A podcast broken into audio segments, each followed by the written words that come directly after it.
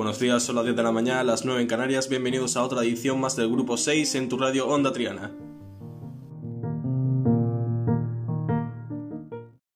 En esta edición las acompañarán en la redacción Ana Morales y María Cruz, en la producción Inés García y en la redacción Oscar Parreño, y les habla Miguel Muñoz. En el programa de hoy vamos a hablar sobre la intervención extranjera en la Guerra Civil Española y vamos a tener la suerte de hablar con dos personas que han influido mucho en esta guerra civil. Volvemos en unos segundos y empezamos a hablar de este tema. No se vayan.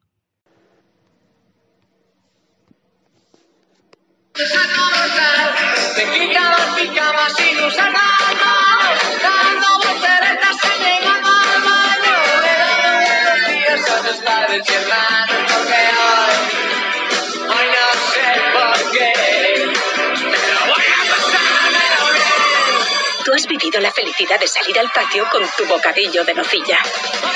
Y ahora les toca a ellos. Nocilla, bocadillos de felicidad.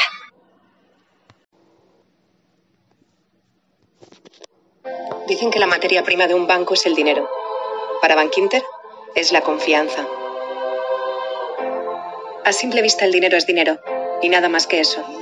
Pero en momentos como este los bancos deberíamos verlo como lo ve la gente.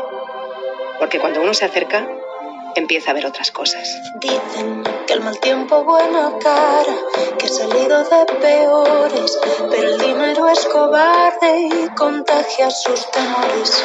El dinero no es dinero, el dinero es el esfuerzo, lo difícil que es ganarlo y lo sencillo que es perderlo. Esto pasará seguro, este no es nuestro destino, lo importante aquí es que nadie se quede por el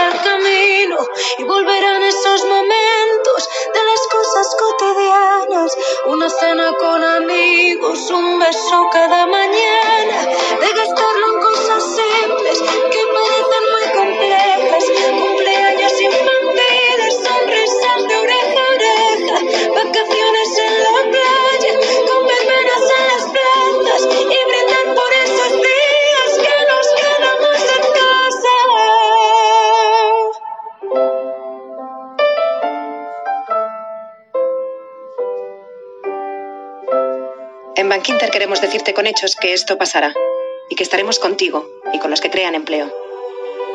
Por eso aplazamos el pago de capital de las hipotecas, incluso para los que no cumplan con los requisitos del gobierno, y daremos aún más tiempo a los que más lo necesitan. Flexibilizamos las condiciones de ingresos de los clientes de nuestras cuentas de autónomos y nómina, para que sigan accediendo a todos sus beneficios. Y además, mantenemos el compromiso de darte más que nadie por tu confianza, hasta un 5% TAI en el primer año y sin comisiones, porque si algo es importante para ti, también debería serlo para tu banco. Bankinter, el banco que ve el dinero como lo ves tú.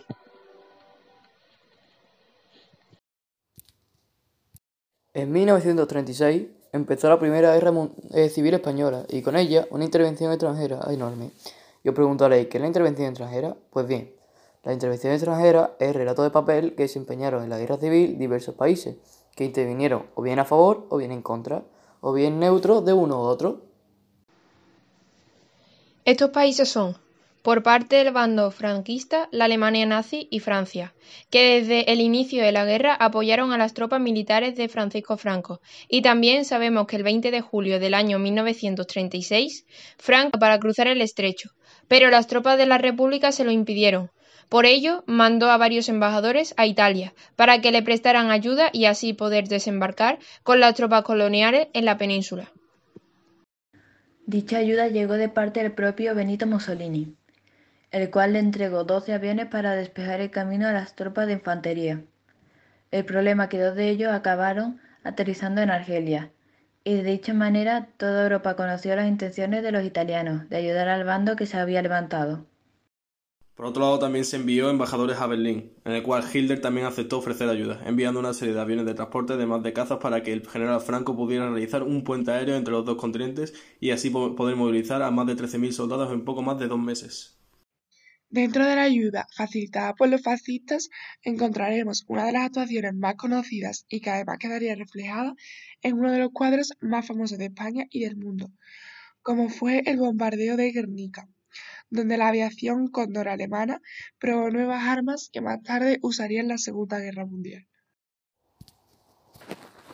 Es por ello que muchas personas ven la Guerra Civil Española como un laboratorio donde los demás países europeos fueron utilizando armamento que más tarde usarían en la Guerra de Europa. Increíble, ¿no creen? Pues bien, por parte de los republicanos, los países que los apoyaban fueron, en un primer momento, Francia. La primera a la que se le pidió ayuda fue a nuestro vecino, Francia. En un primer momento, el presidente de Francia aceptaría mandar una serie de aviones para salvaguardar la libertad del país vecino, pero una filtración promovió una gran crispación en el pueblo francés, por lo cual se tuvo que dar marcha atrás. Con el tiempo, se sabe que llegaron pero totalmente desarmados, para que fuera el gobierno español quien los usara como pudiera. La República pidió ayuda a la Unión Soviética. Estos fueron proporcionando armamento, transporte y demás elementos necesarios para la batalla. Todo esto fue costeado con el conocido nombre del oro de Moscú, el cual procedía de las reservas de oro del Banco de España. Este hecho dejaría a España todavía peor parada que como estaba antes de la guerra. Pero aunque se obtuvo ayuda, debemos saber que se recibió un armamento muy anticuado que apenas funcionaba, y además se recibió una munición que no servía para el armamento pedido. Por tanto, las tropas de la República Española lo tuvieron muy difícil desde el primer momento.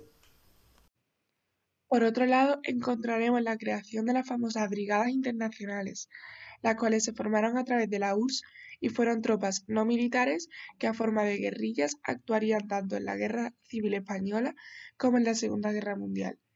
Estas tropas procedían de todas las partes del mundo, tanto de países donde había repúblicas como de países en los cuales el fascismo había hecho mella. Se puede decir que en España llegaron a encontrarse unos 35.000 hombres para ayudar a la República, Sabemos que para el 21 de septiembre de 1928 quedaban muy pocas personas internacionales en España para la defensa de la República. Pues poco a poco los países habían ido retirando las ayudas, debido en gran parte a las bajas que se estaban ocasionando, y después porque se había firmado un comité de no intervención a los cuales los países comenzaron a unirse.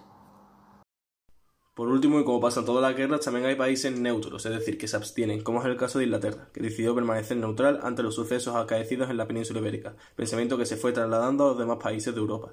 De esa manera, los primeros que decidieron pactar no actuar fueron Gran Bretaña y Francia, a los cuales se llegaron a sumar 27 países de Europa. Bueno, y ahora me dicen que ya podemos entrevistar a uno de los nuestros invitados, así que vamos a darle paso. ¿Qué palabra le diría usted a sus legionarios? En la legión no se miente, a nadie se le engaña. Les digo, habéis venido aquí a morir. En su uniforme vemos un ángulo dorado bordado en la manga del uniforme por cada herida. Son cuatro, ¿verdad? ¿Cuáles son? Pues sí, tengo una herida en el pecho, otra en una pierna. Fui herido en el brazo izquierdo que tuvo que ser amputado. Y por último, revisando las fortificaciones de vanguardia, fui herido en el ojo derecho, de carros en el maxilar y mejilla izquierda. Como consecuencia de la herida perdí el ojo derecho. Su familia sufriría por ello. ¿Alguien le felicitó por ello? Pues mire usted, sí. El oficial Río Escapapé me envió el siguiente telegrama. Felicítale por cuarta gloriosa herida, Tobe. Espero impaciente la quinta. ¿Qué provocan usted que quiten su nombre a una calle o que redacten panfletos injuriosos llenos de odio y envidia contra su labor y persona? No hiere quien quiere. En la academia como profesor daba usted más de ocho asignaturas. ¿Cuál era su favorita? Sin duda alguna historia, desde Alejandro Magno a Julio César. En los exámenes una pregunta obligada es el poema de Calderón dedicado al soldado español. ¿Le gusta a usted leer? Los episodios nacionales son una de mis debilidades. También me apasionan las novelas de aventuras. De hecho, el buen militar tiene que cultivar la imaginación. ¿Qué recuerdo tiene usted más agradable de su vida militar? Ha sido tan accidentada, pero estos días he recordado algo que no se refiere a mí, pero para mí fue de gran satisfacción. Durante mis etapas en Francia no hubo jefe oficial de su ejército que no me hablase con extraordinaria admiración de nuestro rey. ¿Cómo nació en usted la idea de crear el ejército? Pues verá usted, fui dos años comandante de regulares del Arache, y al regresar a la península me destinaron a la comisión de táctica, donde germió en mí la idea de crear un cuerpo voluntario, análogo al de los otros ejércitos, para lo que fui a Argelia con el objetivo de estudiar la legión francesa. ¿Cómo conoció usted a Francisco Franco? Nos conocimos en septiembre de 1918, al empezar los dos cursos de formación a la Escuela de Tiro de Valdemoro. Bueno, aquí acaba la entrevista, ha sido un placer y espero que vuelva pronto. Gracias por todo. Y ahora seguimos la entrevista con nuestro segundo y último invitado. Él es nada más y nada menos que José Rubet. Buenos días. ¿Cómo fue su entorno familiar en su época? Bueno, pues éramos cuatro hermanos. Mi padre, la verdad, que no estaba mucho por casa, iba y venía. Yo lo conocí cuando tenía cuatro años y con catorce mi madre y mis dos hermanos pequeños fallecieron por una enfermedad. Muchos dicen que es usted un prodigio y con 14 años consiguió construir radios de largo alcance. ¿Se considera usted así? Bueno, pues yo me considero una personalista, pero creo que como todo el mundo tengo fallos en la vida. Y sí, construí esa radio para poder estar más al tanto de todo y poder saber más de las cosas que estaban sucediendo en mi país. ¿Cómo fue su experiencia en el Partido Comunista? Bueno, la verdad es que me acogieron muy bien, ya que al poco tiempo de entrar ya estaba asesorado por Dolores Ibarruri, una de las mujeres más importantes del partido. Cuando Ibarruri le aconseja presentarse a piloto y entrenar en Rusia para combatir contra el Estado militar, ¿qué es lo primero que se le pasa por la cabeza? Lo primero que se me vino a la mente fue el miedo, ya que esto era más grande de lo que yo esperaba, y luego sentí orgullo, orgullo porque me lo ofrecieron a mí, y eso significa que confiaban en mí de verdad. ¿Cómo fue su regreso a España? Pues fue muy bueno, la verdad. Me entrené como sargento de escuadrilla de cazas y en mi primera batalla permanecí intocable, así que empecé con buen pie. Después fui trasladado a la batalla de Teruel, donde fui derribado y a pesar de que tenía una bala en el cuerpo y un avión destrozado, conseguí aterrizar. Quedé durante dos meses hospitalizado, pero eso no me impidió que yo siguiese luchando, y un poco más tarde me volví a incorporar ya como teniente en la batalla del Levante, cuando la guerra ya pues estaba llegando a su fin. ¿Y después de terminar la guerra, qué hizo? Bueno, eh, estuve durante dos años y medio aproximadamente escondido en los otros de mis amigos. Mi padre también se escondió y juntos nos hicimos pasar por militares de la Legión con carnet falsos para poder huir a Marruecos. Y aunque no nos reconocieron, a mí me destinaron a Cádiz un poco antes de irnos. Es por ello que no he visto a mi padre desde ese momento. Bueno, ha sido un placer y un privilegio poder hablar con usted. Nos vemos muy pronto. Gracias. Lo mismo digo. Y hasta aquí el programa de hoy. Mañana os esperaremos a la misma hora con contenido más interesante. No nos faltéis. Adiós.